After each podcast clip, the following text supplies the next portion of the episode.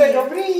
Pro potravinovou pomoc si do diakonie v Mostě přišel pan René i paní Jaroslava. Tak nám řekněte, co potřebujete. Můžeme mrknout, co v tom pytlíku máte? V té tašce. Je tam chleba, koláče. Co říkáte tomu, jak ty ceny potravin rostou?